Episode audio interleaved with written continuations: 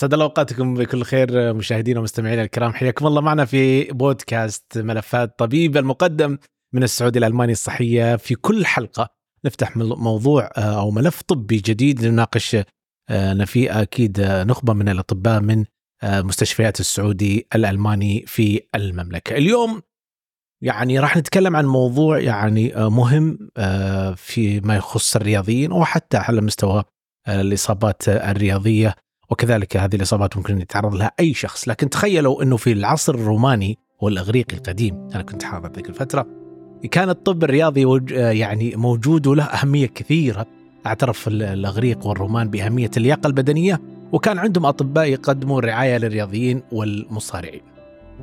كتب بقراط اللي يعتبر غالبا أب للطب الحديث شروحات كثيرة عن علاج الإصابات الرياضية.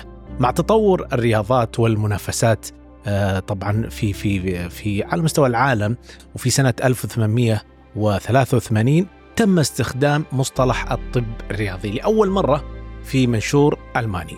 وصار هذا المجال أكثر انتشارا على مستوى العالم ولو سبق لك أنت شخصيا وسألت نفسك هل اللي صار لي يعتبر إصابة رياضية لازم أكشف عنها؟ أو لو إنه سبق وتعرضت لي لا سمح الله باصابه رياضية هذه الحلقة غنية بالمعلومات لذلك أقول لكم لا تفوتونا.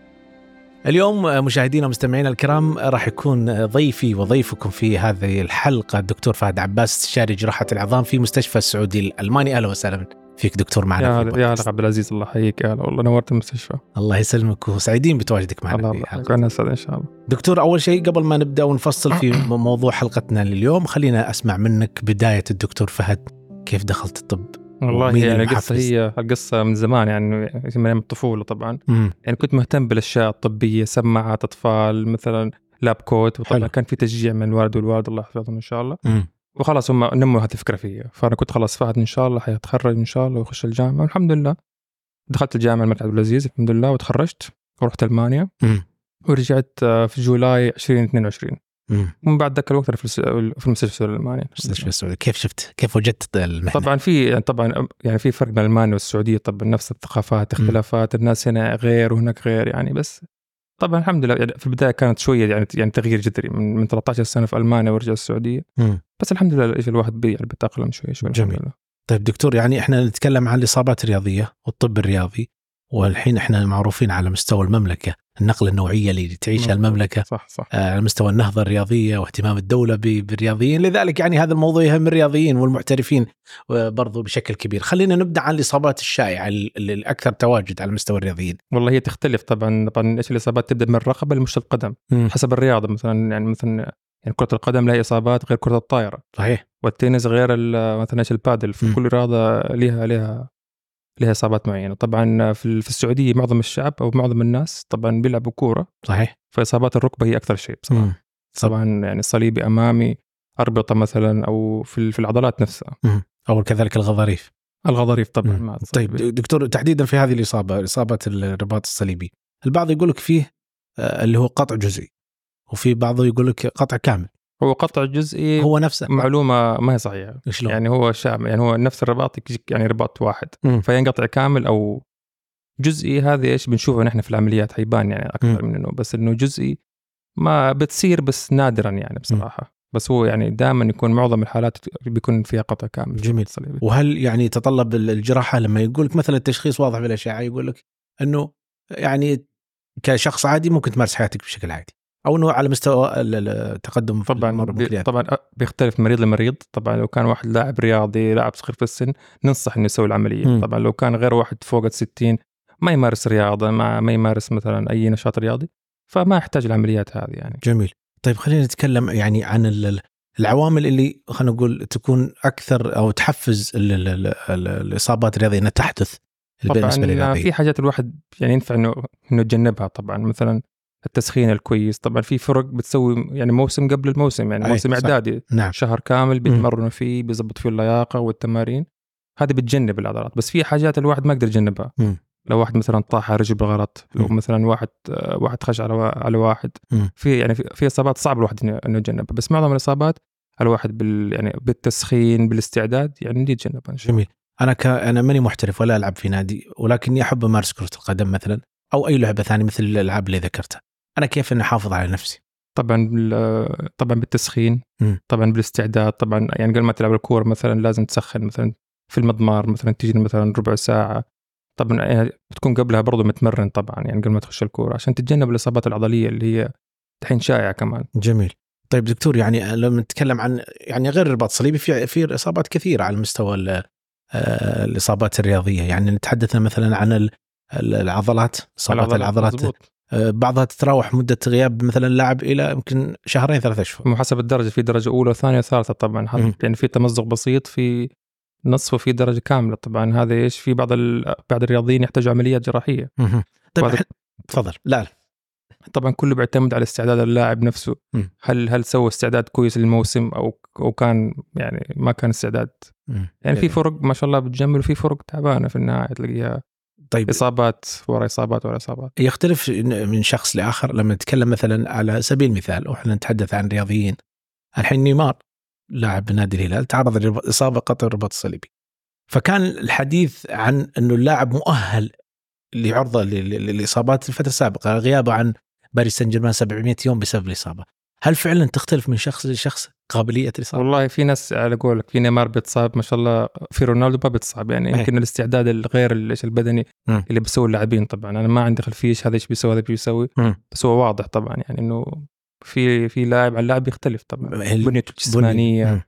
العضلات والتكوين العضلي بيختلف من شخص لشخص طبعا جميل وبالنسبه لي الاصابات الأخرى اللي ممكن تشوفها أنت كثير عندك في العيادة غير الرباط طبعا آه، يعني كرة الطائرة طبعا معظمها يعني إصابات بالكتف. مثلا. لأنه يعني بيسوي بنش بال باليد طبعا كرة البادل أو التنس بيجيهم في المرفق اللي هو ال tennis elbow.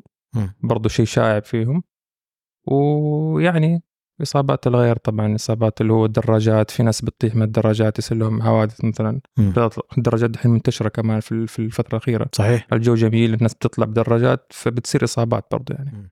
طيب خلينا نتكلم عن أحدث الوسائل ال- التقنية اللي ممكن إنها تعالج مثل هذه الاصابات وين. وصل فيه الطب يعني؟ طبعا في دحين أجهزة جديدة طلعت مثلا زي مثلا إسورة أو. sensor أو خاتم بيتلبس في زي ال vest بيلبسوا اللاعبين دحين. إيه.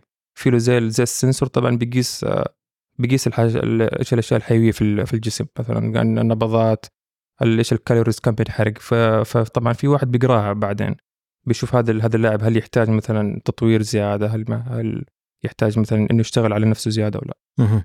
جميل. طيب خلينا نتكلم عن إصابة برضو ممكن إنها تكون حاضرة يعني على مستوى يعني خلينا نقول تحديدا في حراس المرمى لما نتكلم مثلا عن إصابات الظهر. اصابه الظهر ممكن تكون إيه عرضة للاعبين أكثر الحراس بحكم إنه يعني السقوط على الأرض. تكلم عن الانزلاق الغضروفي يتكلم عن ال- اللي هو نفسه الديسك وبعض الأمور اللي ممكن يعني يصاحب آه، مثل هذه الإصابات والأعراض.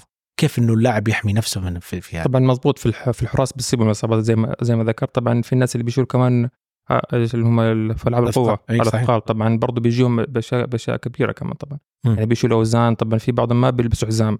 يعني بيشيل غلط فهذه بتزيدهم طبعا في. هذا الأشياء. فالوقاية طبعا هو إنه الواحد طبعا لما يشيل وزن مثلا يشيله بطريقة صحيحة.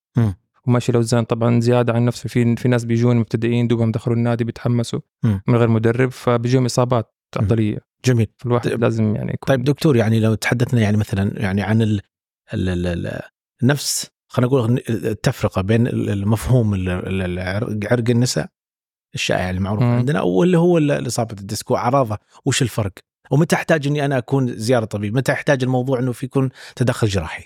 هو طبعا يعني الديسك منتشر صراحة يعني بين بين أنا و...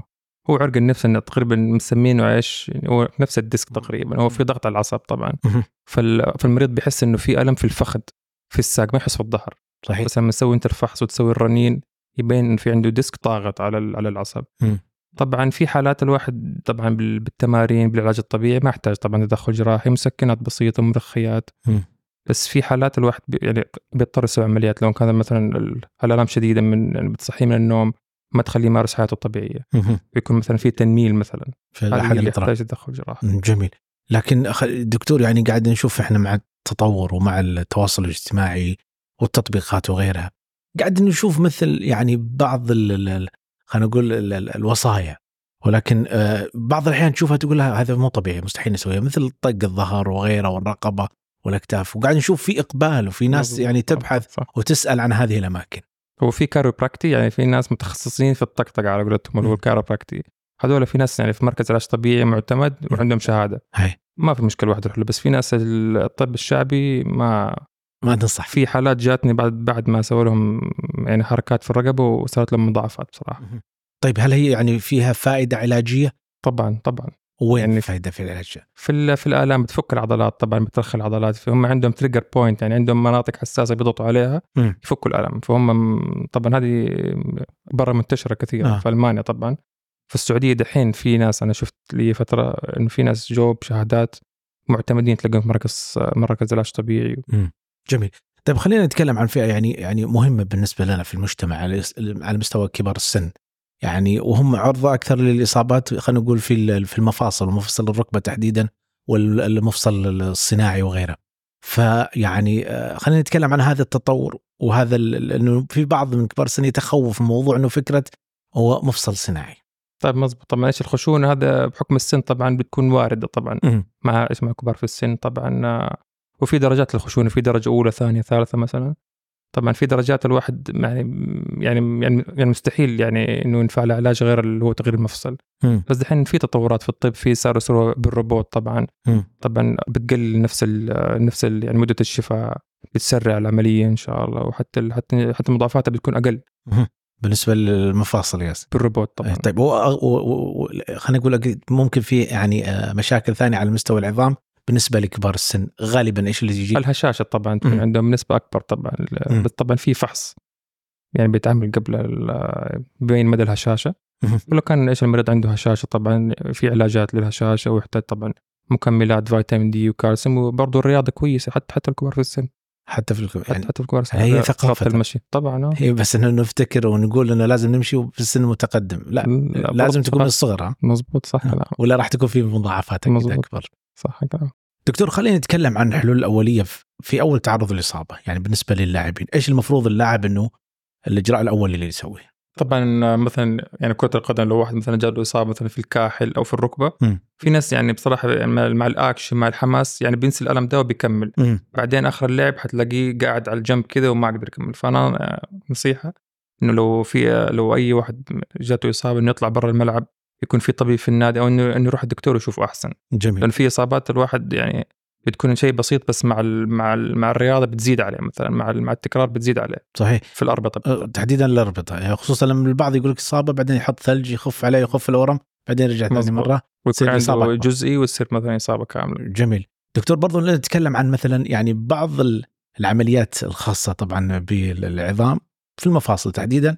نسبة نجاحها مرتبط بشكل كبير بالعلاج الطبيعي بنسبة تقريبا 70% نسبة تقريبا كبيرة 50 50 أنا أقول المرضى 50% علي و50% عليكم طبعا انه هو علاج طبيعي. والالتزام بال- بالعلاج الطبيعي وبالتمارين والوقاية طبعا صحيح هذا يعني خلينا نقول يعطيك فرصة إنك ترجع مرة ثانية لا لا. مزبوط طبعا الت- التأهيل مهم يعني مثلا في في لاعبين مثلا بعد الرباط. يحتاجوا ستة شهور لتسعة شهور. يعني شوف لاعب محترف بياخذ وقت في ال- في المرضى لازم يكونوا يعني بيكون عندهم شوية صبر طبعا. العلاج حياخذ طويل لأن مرحلة التأهيل تاخذ لها وقت شوية. جميل.